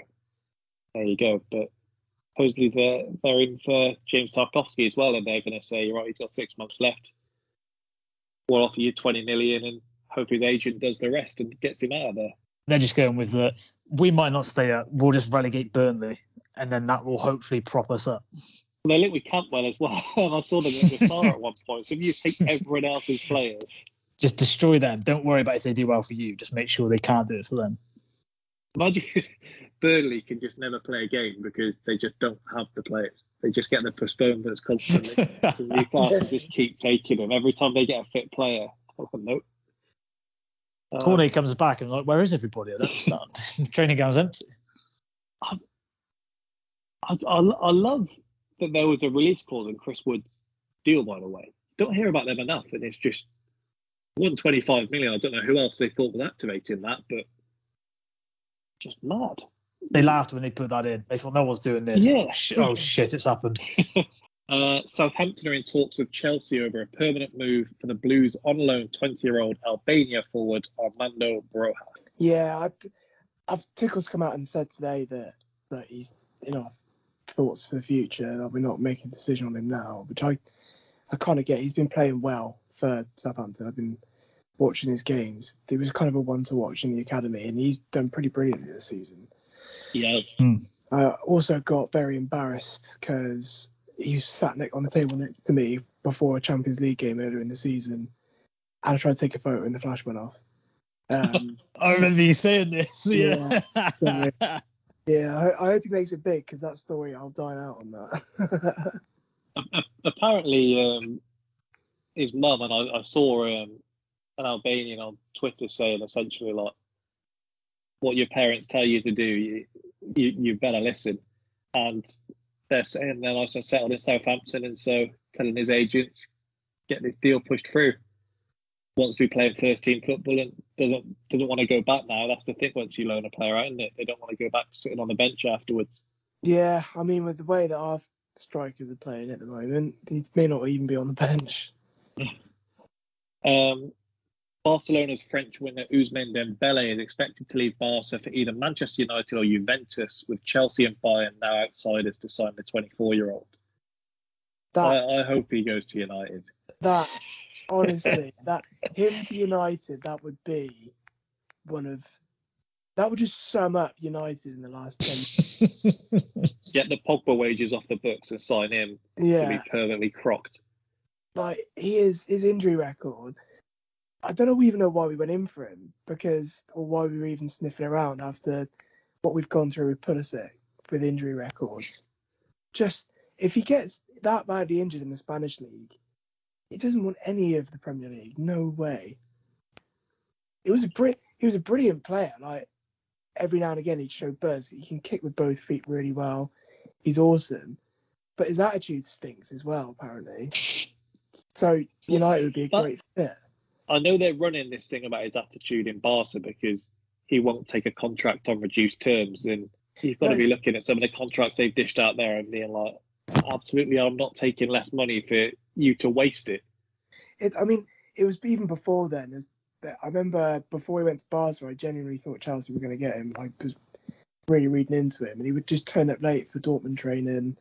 He's not is attitude stunk everywhere that he's gone. Apparently, This this he was the first player that turned up late for uh, Xavi's new regime. But TK, you'd be fucked with this, by the way, because I mean, supposedly he says you turn up 90 minutes early training, and if you're less than 90 minutes early, then you're late. And he turned up a couple of minutes late, and Xavi wasn't having it. I'm transfer listed in the first day. Yeah. I've seen enough. Amateur Damier. Uh, Who- I was about to say, who was actually turning up on time for Dortmund training? Was everybody just this was at Barca. no? But um, Oh yeah, Jack. Jack Jack said when he was at Yeah. Dortmund. uh, Arsenal have made a 50 million offer for Fiorentina Serbian striker Dusan Vlahovic, with the Uruguayan midfielder Lucas Torreira offered as a make weight. Again, would love to see it happen. Would dance in the street if it happened, but uh, all feels a bit. There, there hasn't been much credibility in uh, the rumours I've seen, so uh, I won't allow myself to get too uh, excited just yet and they'll have the pick of the bunch in uh, the summer. Uh, this one felt right off the uh, just creating a rumour. Arsenal remain interested in a possible January move for Nottingham Forest's on loan right back Jed Spence, but the Middlesbrough player is also attracting interest from Italian giants Roma and Inter Milan. Is this not? He had a good game against us in the FA Cup. We need a right back. Let's link the two. This is Victor Moses doing that scoop turn against Chelsea all over again. technically we don't even need a right back. We've got Tomiyasu, Cedric, Callum Chambers. The quality maybe leaves a bit to be desired, but after Tomiyasu. Yeah, that that is absolutely. He had a good game. We're going to link him with everyone. That is absolutely it. Now, I did like the credible reports linking Arsenal to Youri Tielemans, who has 18 months left on his Leicester deal. The more you hear about some of these like agent meetups, it just beyond belief that these things happen. I mean, his agent was at London Colney in the last couple of weeks talking about the future. I mean, I love I love the thought of it. Him at the party, thank you very much. But Leicester, uh, you don't often get the good side of them in a deal. No, That's what I saw people saying like, why don't Liverpool just go for Harvey Barnes? And it's like because they'll be paying the price that they would probably be paying for like an Mbappe a couple of years ago. Is he says 18 months left on Tillman's deal? Yeah, he refused to sign a new one. See, I thought he was out of it in the in the summer. No, he probably had one of them annoying like we can have a year on as and when we please. Would make sense on their part because Yeah, supposedly Liverpool have no interest. So, I don't think he's had so a particularly standout start to this year. So I can see where you might have some reservations, and I like him. Uh, okay, so one for Liverpool. Leeds United's England midfielder Kalvin Phillips is wanted by Liverpool. But Leeds are more open to letting him go abroad. Think he could do a job in there next to Fabinho? Well, you, you know, you know my thoughts on Kalvin Phillips early doors. I would- I liked it. Um, again, how much we would have to cough up for him might be a bit of a stumbling block. I'll be honest. I think they would probably look for a similar amount to what West Ham are going to look for for Rice, which is going to be astronomical. And Rice is obviously younger again and probably has an even higher ceiling. So I'm not sure if we're going to go for that. I'll be honest. Well, I mean, according to this bit of gossip, his other suitors are PSG, Bayern, and Real Madrid. So uh, they might have a bit of raw there. And finally, interim boss Ralf Rangnick has grown frustrated with United's reluctance to back him in the transfer window and is concerned over how much influence he will hold when he begins his two-year consultancy role in the summer. I, I don't get how I mean, he's got a six month contract as manager, and they, after what they've seen so far since he's been in them, has he got any right to really worry about being backed? Well, to be fair, He's going to be moving upstairs is- as well. yeah, his, his whole thing is about how well he spends money bringing in the right players for a system and this kind of thing. Hmm. But that's what I mean. He's only there for six months, and he brings in players to fit the system. Not necessarily going to be. Yeah, I don't- guess they they're trying to lay the don't want- groundwork.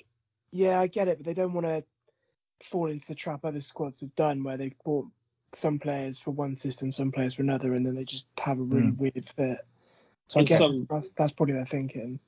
In some ways, though, like you, you might not need to know an entire system to re- to replace Fred and McTominay. Like, yeah, valid. They're not going to do that in January, though, just are they? get a good midfielder. I think they, I think they may get one, but we'll we'll uh, see what happens. Shall we move on to the NFL? Close the show. Yeah, Oh. go for it. Let's see you boys later. Adios. Salami. Turned out I had more gossip. I just don't scroll the page down. Oh, no. We'll save it for next week. All right.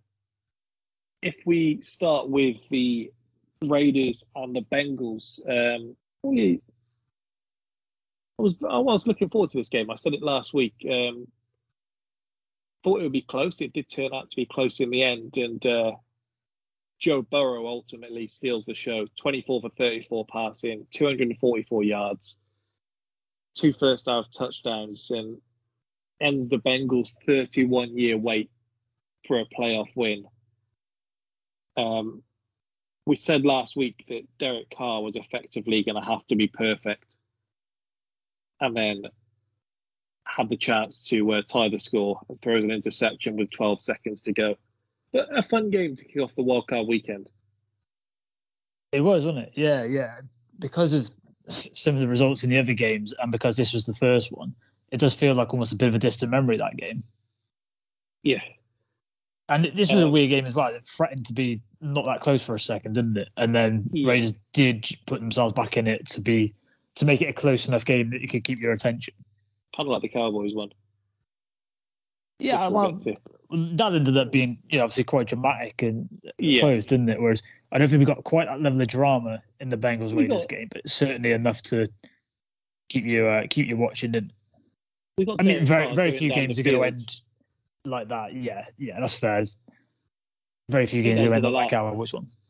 Came down to the last play ultimately in this one to see if we were going to go to overtime or not. Yeah.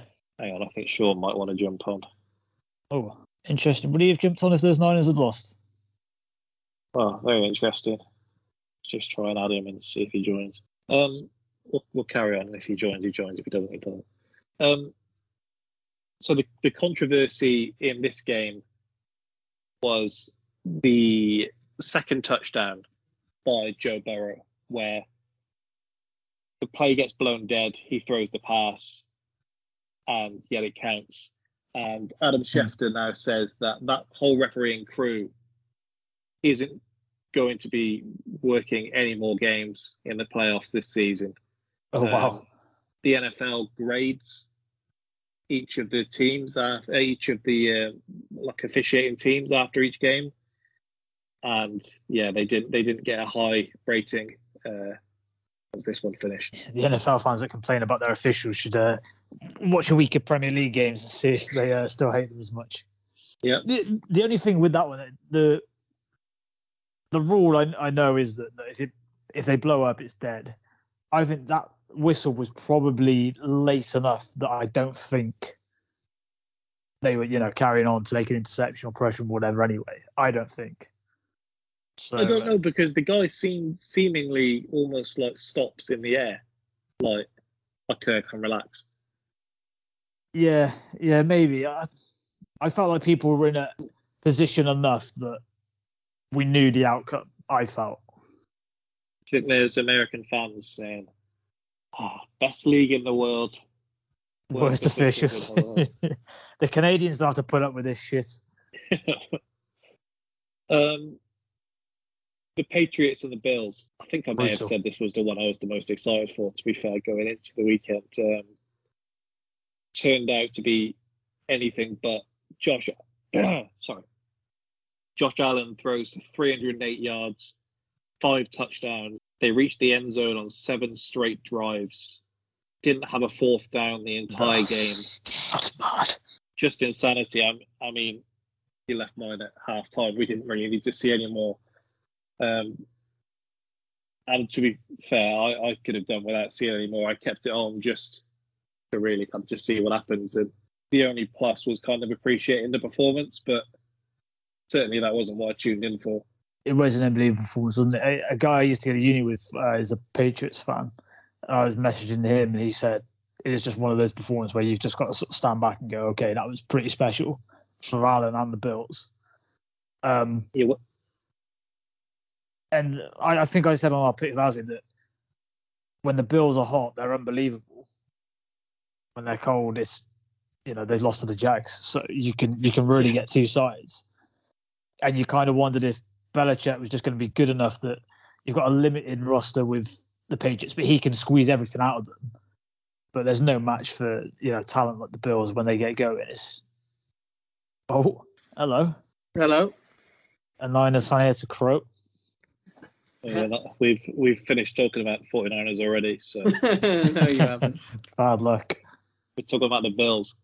They they explained it last night, and uh, I can't remember which pundit it was, and they said like this wasn't just like the best performance of the round. Like this is like an all-time great quarterback performance in the playoffs. I think they probably needed that as an organization against the Patriots as well. Probably they probably if they were going to give someone a dick in like that, it probably has to be the team that have owned them for all this time. they probably have to go out and make a statement on them. And if they're going to go head to head with the Chiefs, they've got to go in with some confidence because the Chiefs are the Chiefs. Yes. They, they're the second ones who've owned them after the Patriots. The thing was, like, Mac Jones wasn't even that bad. No, just just overall, wasn't it? Just uh, too much, too many weapons. It was a case of like every time he touched the football, he needed to be scoring two touchdowns. he didn't really stand a chance.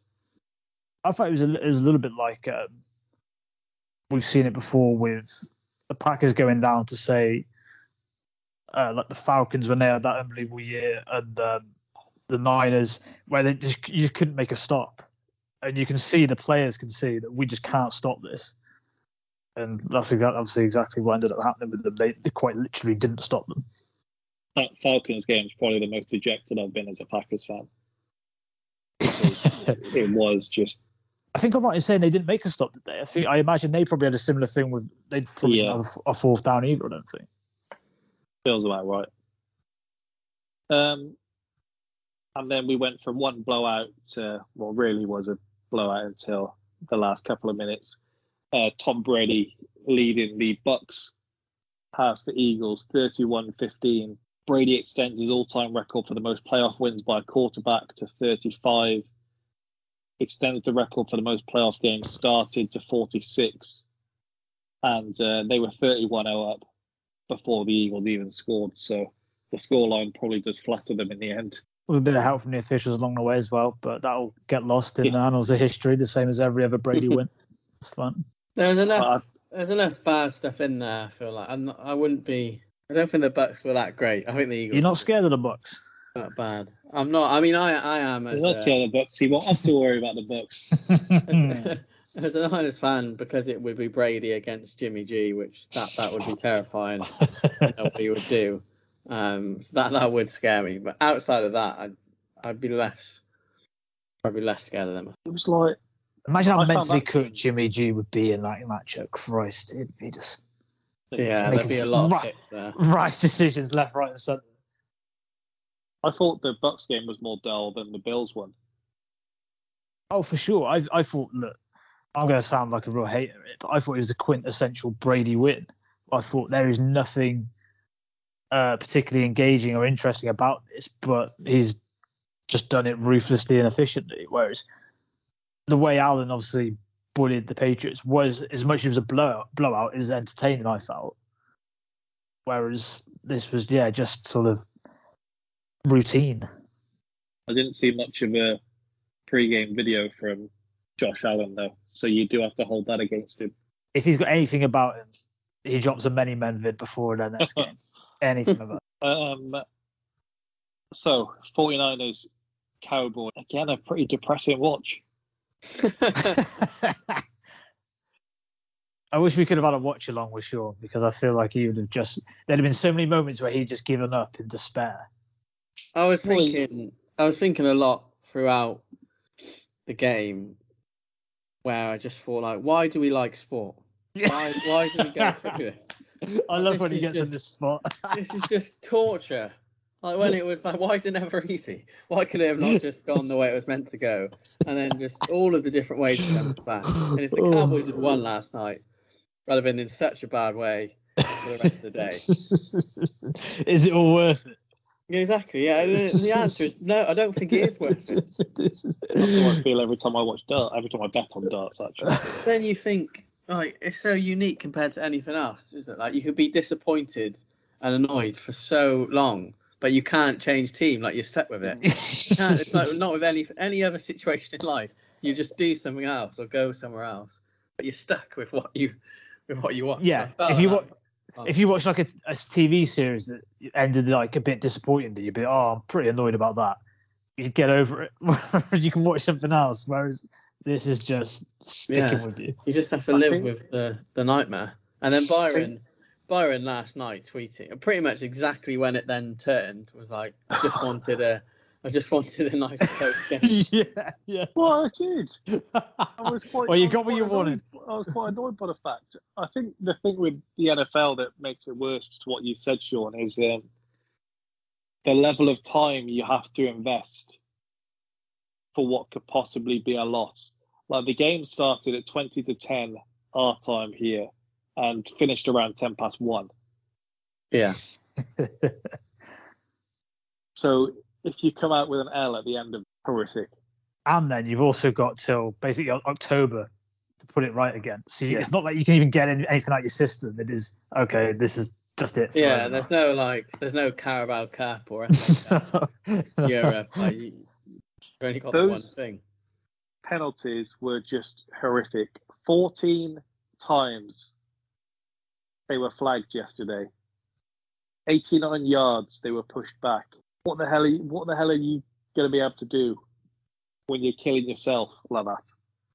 It feels like Greg Hardy had about ten of them on on himself as well. Greg Hardy, Um, yes, Greg Greg Hardy. Zerline. No, no. Um, Greg Hardy's the one in the NFL. Yes, see, In Yeah. the UFC, sorry. you knocked, knocked about his bird. Uh, is it Greg? Yeah, Greg Hardy. Yeah. No, no, no. Would the real Greg Hardy please stand He up? He just also played for the Cowboys. So no, it's not. it's not him. Who? Who was it? What- no, he's It, was- um, it was Rosen something, wasn't it? Who am I thinking of? Who's the defensive end? Showing us up here. you don't think of Micah Parsons? He had an absolute shock after what they said. Is that who you were thinking of, Sean? I can't think of who I'm thinking of now. It's not Micah Parsons. No. I don't know who it was, but oh, this is really annoying me now because Randy Gregory. That's it. That's who I'm thinking of. How the hell Gregory. did you get Greg Hardy? I don't know, like same kind of end to the first name and the last name. So that's who I was thinking of. Randy Gregory, yeah. He obviously He's the one tried that had the jump the holding call at the end. a couple of times and he had the holding call as well, yeah. Um but yeah, never seen anything like that. Because there were so and there many were times- very few that you could really argue with either. Like I normally, the amount of times No. they throw a flag, I'm like, oh, come on. And I've, there were just so many that you're like, yeah, I can't really argue with that. That's just what they do. Because there were twice where I think the Niners obviously they decided like we're not going to let you throw the ball here, so they were just running it up the middle, and then they could have got the ball back with quite a decent amount of time left, but then then yeah, then he, he obviously chucks them to the the and then they get another free first down, so that takes all the time away. Um, yeah, I just couldn't believe how uh, it all kind of unravelled to the point where it got to where they actually got to. When, when they get there, you're thinking, right, the Niners have fucked this now. Cowboys are going to do it because they're just getting down the field with ease. They kept getting out to the side. By the time the Niners realised this is what they're doing, Dak was running with the ball. And he, what the hell is he doing? it was pretty much a dream as a Packers fan because if the Niners went through, then they were being battered, and if the Cowboys went through, then I was going to get your reaction. So that's, that was me rather than as a Packers fan, actually. Um, but it, there was a tweet that came around in like the second quarter, and it said, "You know what the Cowboys are going to do here? They're going to make this just close enough to just really torment all of their fans." And that's exactly what they did. Like Dak decided to just start playing in the fourth quarter and earn some of his $75 million that he'll take home this year. Um, field goal they go for, first of all, which we were questioning when you need to get points on the board. Then Dak gets a five yard touchdown after Jimmy G decided to just be Jimmy G. It was the quintessential. It was the quintessential Jimmy G game, and probably the whole season. Like he starts off amazing, starts off really well, looks like we're going to smash them, and then and then when it gets to fourth quarter, just doesn't know how to throw the ball. So then they eventually take it off his hands and, and make them run. It's like he gets bored. It's messing like up a quarterback sneak. Well, yeah, Yeah. he did because he, Oh, they were God. saying, wasn't he? He was a, he was eleven of eleven on all QB Yeah. sneak before that. you Um, knew once they said that, right? He's Yeah. fucking this. I mean, Dak, he almost, almost nearly sealed it on that fourth and eleven. He like where the Yeah, yeah, yeah. rush, and then he, he obviously gets out of the pocket, checks it, and then he only miss, only just goes through the guy's Oh. hand. His mate should have helped Yeah. him out, I think. That would have been it if they'd have caught that. I think they'd have won. I mean, what just- a way to what a way to end that was. I, I loved it when uh, you could have that, that moment of realization from the commentators. Like, I don't think this is such a good idea. and you just see him desperately trying to spike the ball and the ref running in there. It was the moment when he said, "No, it's over," and you were like, "What? We've just been robbed of like." Because there's a few things more enjoyable when that ball is in the air, and you just see a herd of people in the end zone, and you're just waiting to see if someone can get on the end of it. I'm not sure Sean's heart would have coped. if you're an, if you're a neutral, maybe yeah. Yeah, we, we were robbed of a blockbuster ending for sure. and it's like when you saw how close they were, it was like you could have got two, three shots off. What the hell were you even trying to do? It made no sense. No, it did seem pointless, didn't it? Well, it was like whether they could have had two from where they were at like what the halfway line, or they were going to get one from like the 25, wasn't it? So And you look back at the, some of the things they wasted their timeouts on. It's the No. whole, the one where they got the delay of game. This is the most Oh, idiotic that was- after the How- after the fake punt, wasn't Yeah, how do you fake punt and then do that? I mean, that is just unbelievable. Just, I mean, Mike McCarthy, war criminal after some of the calls yesterday. It was He's- just He's as bad as you get. He's looked at some good jobs. yeah. Jerry's Jerry's come out and said uh, he's not being sacked either. God. He I must mean- be a great crack behind the scenes. He must just be a great bloke because, Christ. Shall we look at the uh, games this weekend? Let's do it. So, the Bengals at the Titans. First port of call is essentially how healthy Derrick Henry is. Who never forget, Sean said wouldn't make it in this league.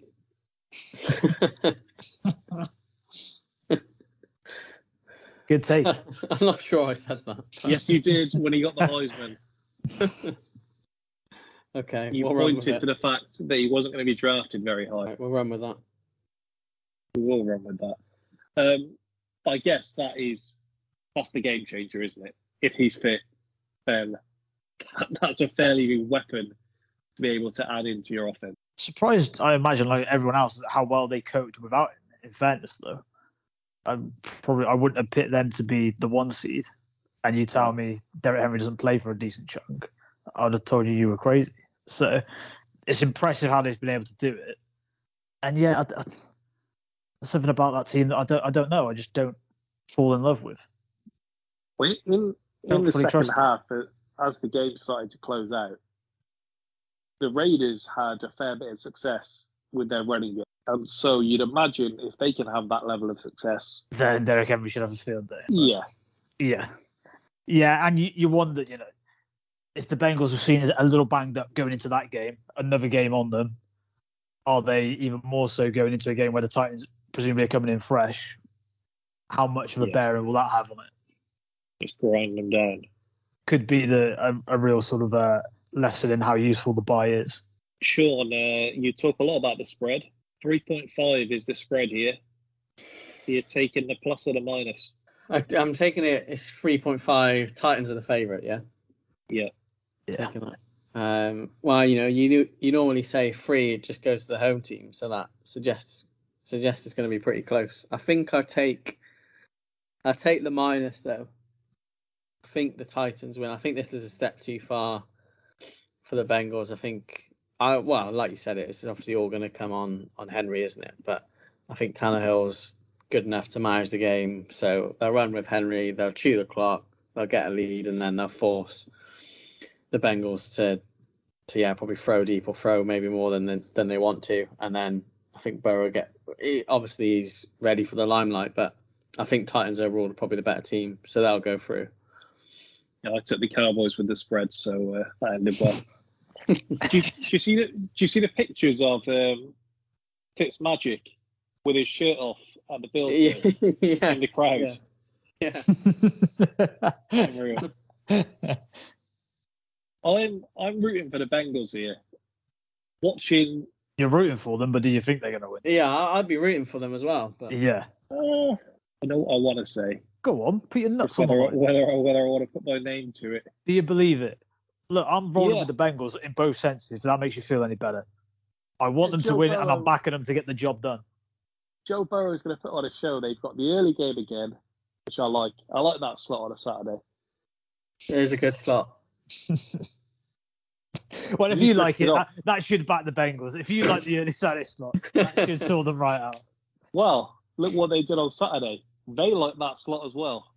Yeah, he's got a Ja'Marr. Chase likes that slot. He, he wants to get home. I'm going to take. I'm going to take the Bengals, and it's going to be a final drive from Joe Burrow to get it over the line. Oh. Nice. And you're rolling with the Bengals as well. I am indeed. I like I've got so much more bunged up in the last 20 minutes. You sound like you have. You sound like you've been infected during this chat. I think that. Yeah, I mean, well, we'll go on to the other games, but I, I, I do think the winner ultimately comes out of the other matchup here to go to the Super Bowl. I think this is the one just to go for one more and then you're out. I mean, not to put a, yeah, not to put a dampener on things, but you feel like the Bengals, if they get through, are going to have to go life and death here.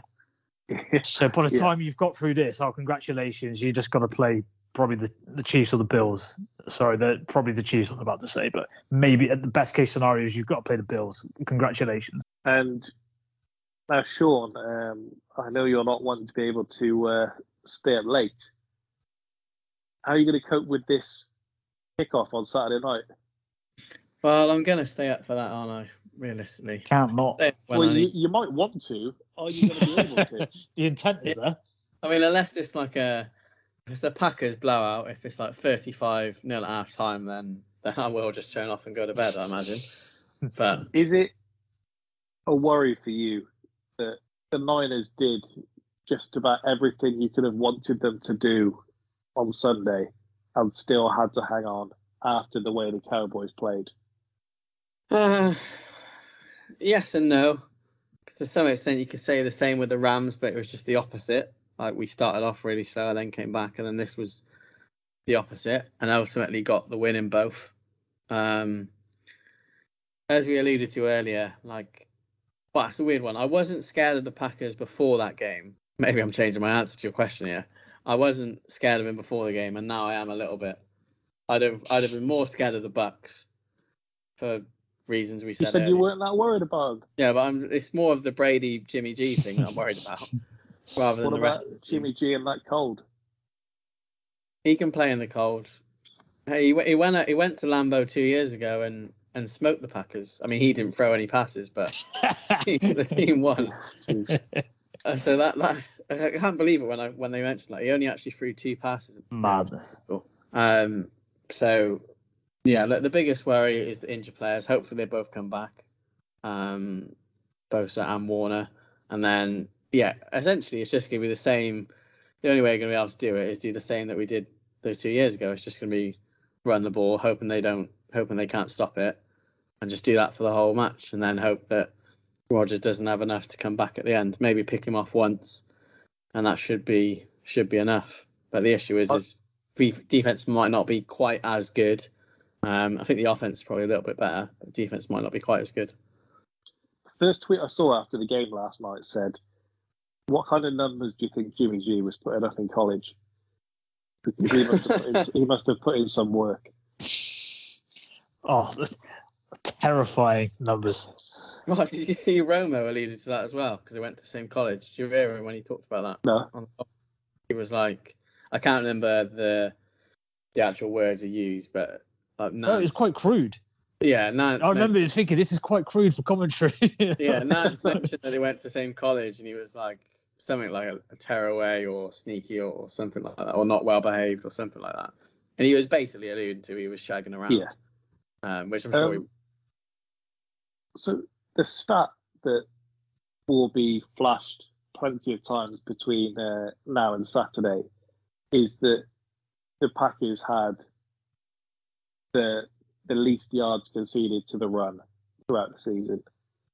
Um, the other stat I saw was actually that they faced less running attempts than any other team in the NFL. So it's going to be interesting to see how they do deal with that. What do you? What are your? What are your boys' thoughts? Were you happy you got the Niners? Would they be the team you'd want to get? Would you rather the Cowboys? Well, I thought it would be comfy until um, in, in, until the end of the game when that game was a certainty. The recent record in the playoffs leaves a lot to be desired. I would have rather the, the Cowboys. Uh, obviously, the the Packers do have uh, a decent record against the Cowboys anyway in the playoffs of recent, and I, I do think I've said before that the Niners increasingly seem to understand what they are, which is go back to two years ago where we run the ball, give it to Jimmy G sparingly. And I think against the Packers, that's going to be crystallized more than ever. I think they're going to go, look, we're not going to go throwing it around. The weather's cold. They're a better team than us. And a couple of years ago, we routed them doing this. So we're going to try and do the same again. Whether we're as good as that and whether the Packers are, have got better, which you think they have, I think they're going to aim to do the same again. And there's only so much you can stop the Niners when they start doing that. I'm So I think- forward to facing Deebo. And he is as informed a player as there is, isn't he? So I yeah, style wise, I think it's it's a horrible matchup for the Packers, really. Are you taking the Packers minus five on the spread? Minus five does feel a stretch. I wouldn't be having that spread. I've you know, you don't see it I don't see the Packers are going to blow them out. I think it'll be close if they win. And if look, if they have a day when the Niners are running for fun, if if you had to say, look, one of these teams blows the other out, I would say the Niners would blow them out. I think Packers will win, but if you were to say there's a blowout, I would think the Niners have more of a chance of doing it. Yeah. I don't think Packers are going to blow them away. But you think the Packers are going to win? I think that I think they'll get it done. That's maybe heart over head as well. But I, I, I've said constantly on this, haven't I, that you feel like Packers are the common sense pick whenever you have a matchup, and yet there is just something about them in the playoffs that you just can't trust. Are they going to be rusty after a week's rest as well? It is funny, isn't it, that we they play all season for a bye, and then as soon as the bye happens, everyone goes, "Oh, are they, are they going to be a bit rusty?" It's every single time. Give me the Packers minus seven and a half. Oh, Jesus, he's confident. The, the bad man is going to have to have a bad man game if that happens. He's going to. Byron wanted three cases on this. oh boy. 350. And Sean said that he wanted the spread. So uh, there's a man who's not confident. Yeah, look, if you give me the spread, I'm giving you a spread. you want the spread? You go to the bookies. Put on a spread for him. Um, yeah, well, I was think also I was thinking, you know, as much as when you're when you're your, when it's your team, you you're obviously always worried. But I thought when we got the Cowboys into that situation, it's like they've got no timeouts, they've got this many time. Like, I don't think they're going to do it. But if we're in the same situation again with the Packers, where we give Rodgers the ball back with oh, a minute, a minute thirty left, and there's no timeouts, you just know he's at least going to get two shots at like a hail mary, which could legitimately go in. Hmm. So that I would have been terrified if that happened. So if you get in that situation where Rodgers has the ball, I think we're going to have to win this game by us having the ball last. I don't trust us giving the Packers the ball back unless it's like 15 seconds and he needs a touchdown, and then surely that can happen. But yeah, yeah, that's if fair. it goes if it goes to Rodgers and then you just need a field goal, and even then, if you have 15 Yeah. to 30 seconds, you, you're probably going to do it. So, We did that in week three. He went up the field in well, yeah, what was it, exactly. yeah. 36 seconds. It's 37 seconds or something like that. Yeah. Um.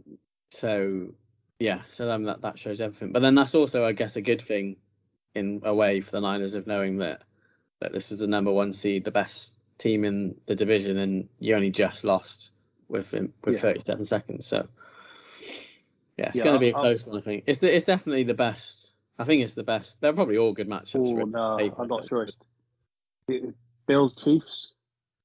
But I, After seeing yeah, the Bills, if we go on to this, like I, was- as we mentioned with the Patriots a bit earlier, though, I do think because it was last year, wasn't it, when the Chiefs just smashed the Bills? I could see that happening again. I see yeah, I'll, I'll get TK to say what he said on Saturday, but I'm kind of um, the way Burnley are postponing games. I, I'm supposed to be at Arsenal Burnley on Sunday, and I'd be able to watch it in the car, but that'll be kind of if the game does get postponed, I'll be more than happy to just stay in and watch these games properly because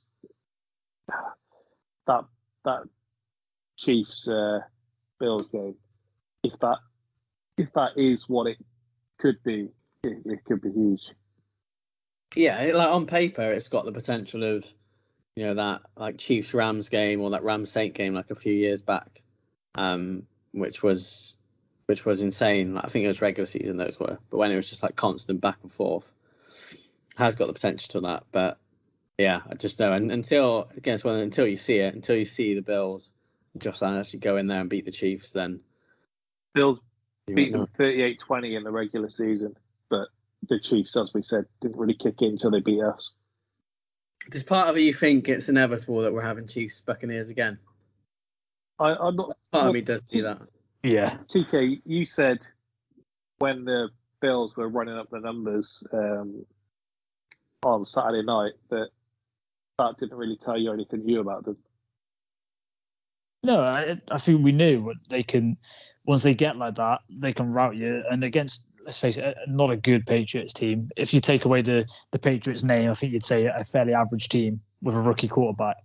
They can obliterate them. I I just wonder about one consistency. Can they do that a couple of times in a row in the big games? And two, that that thing with the Chiefs. If I just don't back Josh Allen not to crumble on on the flip side to that, everybody has to have their coming out party, don't they? And this would be Josh Allen's. But I I can't ignore previous results in the playoffs against the Chiefs, where I just think, as irresistible as the as the uh, as the Bills look, I thought the Chiefs probably did as well in their own way. I only saw the highlights of them against the Steelers, I'll admit, and so there's probably only one of these teams can really impose that in this one game, and I think you'd back it to be the Chiefs. We said last week that halfway through the season, Josh Allen was the favourite for the MVP, and the Bills were the favourites to get to the Super Bowl. So things change. I suppose we haven't touched on. Yeah, I don't know if you did it before I joined, but we haven't actually touched on Rams Cardinals yet, have we? Well, Um, we did no. basically touched on it last week because it's, it's still that Of course Yeah. we did. fixtures, yeah, isn't yeah. it? Yeah. So I, I would back the Cardinals. No, have been shocking, haven't Finished. they? We haven't finished with but Bills Chiefs. Yeah, yeah, yeah, yeah. Um, minus four is the spread. This one Hmm. for the Chiefs. I'd be tempted I- to take that. I could be tempted by that. The over under is 55 points, so they're expecting a high scoring game. We're in a tricky one with this, aren't we? Because it's on paper two gunslingers, and and it's kind of you know Byron. When if you get two bangers in a boxing match, it's kind of like on paper this should be nothing but fireworks, Lewis. and it just for whatever reason can't quite happen. But then most of the time, you'd think that in play, I know obviously it doesn't always happen, but you'd think if one team gets out, they'd have to both go at the same pace, wouldn't they? Because if one team goes out to an early mm. lead, then the other team's just going to run, and then the clock will mean that that can't happen. So Yeah. It's going to be a defensive battle. I think you need the Bills to go ahead in this. Yeah. I think if if the Chiefs can get an early lead, I think the Bills would unravel quite quickly. I think, and I think Allen's going to start making rash decisions and throwing picks because he's going for ambitious throws that he maybe shouldn't. Whereas if he can settle in, we have a game on us because they can score high, but the Chiefs obviously are more than capable of mounting comebacks as they've done constantly throughout the years. So Okay, that sorry, would be, the I think, the most When- interesting dynamic. Well, the that one actual was line it. is minus two. Okay, I'll be very tempted then. Okay.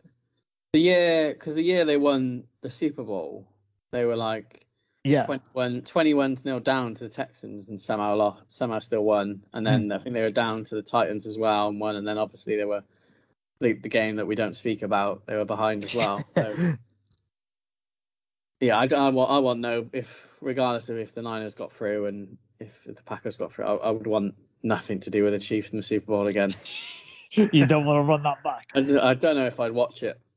I don't know if I could watch it. You know, this, uh, this first this first podcast I listened to, uh, the guy who's a fan there said the Champions League final. As soon as the penalty was awarded to Saka, he just turned it off and never watched it. As soon as it was awarded. And that is would be like- outrageous. it'd be the first go. As soon as either it was Mahomes completed a pass or if Jimmy G threw a pick, then it'd just be it. I'd turn it off. I'm not watching it anymore. I'm, I'm, I'm taking the Bills here. He's rolling with the boys. I, I've been, I was charmed by that display on Sunday, I can see where you might be. and I think I take, I take the Bills' defense over the Chiefs, and I think that's what it's going to come down to. They were playing a bum team though. A Bill I Belichick think- team, but they are bums. I think Mahomes is going to be getting roughed up, Okay. I like the boldness of it. And as you suggested, will need to be the case. I, I think it's going to be one where the Chiefs are, are trying to get it back, and ultimately, every time you think, okay, they're back in it, the the the Bills will do just enough. I do think it'll come down to the wire. If the Bills win that, you'd have to think they're going all the way at that stage, surely. Yeah, I do. Because you, you'd have such confidence from the way they've just dealt with the Patriots and then taking out the Chiefs. They'd be on such a run. But I think if if the Chiefs don't come out, I think the winner comes from the NFC. I think I think the other teams are better. I'd back the Packers, Niners, Bucs, and then well, probably not the Cardinals actually, but I doubt they I'd- get. I'd be terrified for Josh Allen against Brady. Yeah, Let's not have it. Sean does have a bet on the Chiefs. To bet on the Chiefs. What I've is got- this? I've got a bet. Well, actually, I've got a bet on three teams. Fucking hell. Well, no, because only two are like com- it's a combined in one bet. So I've got a bet on Chiefs and Bucs basically to get back to the Super Bowl. That's the bet that they both get there, and then I've got one on the Niners as well. And the Niners is each way, so they just need to get there. You've got one on me. What's the one I've got with you? Haven't I got NFC over AFC? Yep. Yeah. Right. I take that as well. You take that as well because you have a chance for the Packers. So, you, so you're taking the Chiefs in this game then as well, then, Sean? I'm taking yeah. As much as I'm obviously going to be rooting for the Bills and hoping the Bills win, I, I do think the Chiefs. I do think the Chiefs will win. And again, if, if the Niners don't get through, then part of me, as much as I'd want the Chiefs to lose, part of me want you to feel the hatred that I feel. So Chiefs Super Bowl, and then and we could share in this this hatred. And TK, what's the what's the uh, best game of the weekend? When we when we're looking back next Monday, what are we saying was the best game? Ooh. I think we end up saying the Packers Niners is the best game. Um, Yeah. I, I think, chi- as I said, on paper, Chiefs and Bills should be. It should be a total uh, shootout that ends with like I don't know, like 55, 54 or something crazy. But I think there's a high potential one of those two could blow each other out. Whereas I think the Packers and Niners should be close. So I'm, I'm going to say that's the best one. Are we expecting Sean to be back on next Monday? Not in the slightest. Well, I mean, it depends, doesn't it? if you win. the pretty, pretty simple. yeah, uh, it's um, it's basically like a playoff run for this podcast. Like for me, like if they win, we, we go on to next We- week. we, we just don't hear from him again. That's Yeah. it. He's out. Well, no, I'd be able to. I'd be able to come back for the Super Bowl. You'd recover by then. Yeah, I'd recover by then. That would be fine. Um, but yeah, not not not probably not immediately after. No. And then we'll we'll leave the Bucs game because we don't know who they're going to be playing to be able to uh, preview that. But we'll see how that goes uh, next week. So I guess that uh, does us for today. Thank you again for listening to another to another edition of the Spitballing Pod. Movie Madness this week is Grosse Pointe Blank against the other guys, so that'll be out on Friday. Tune in. Adios.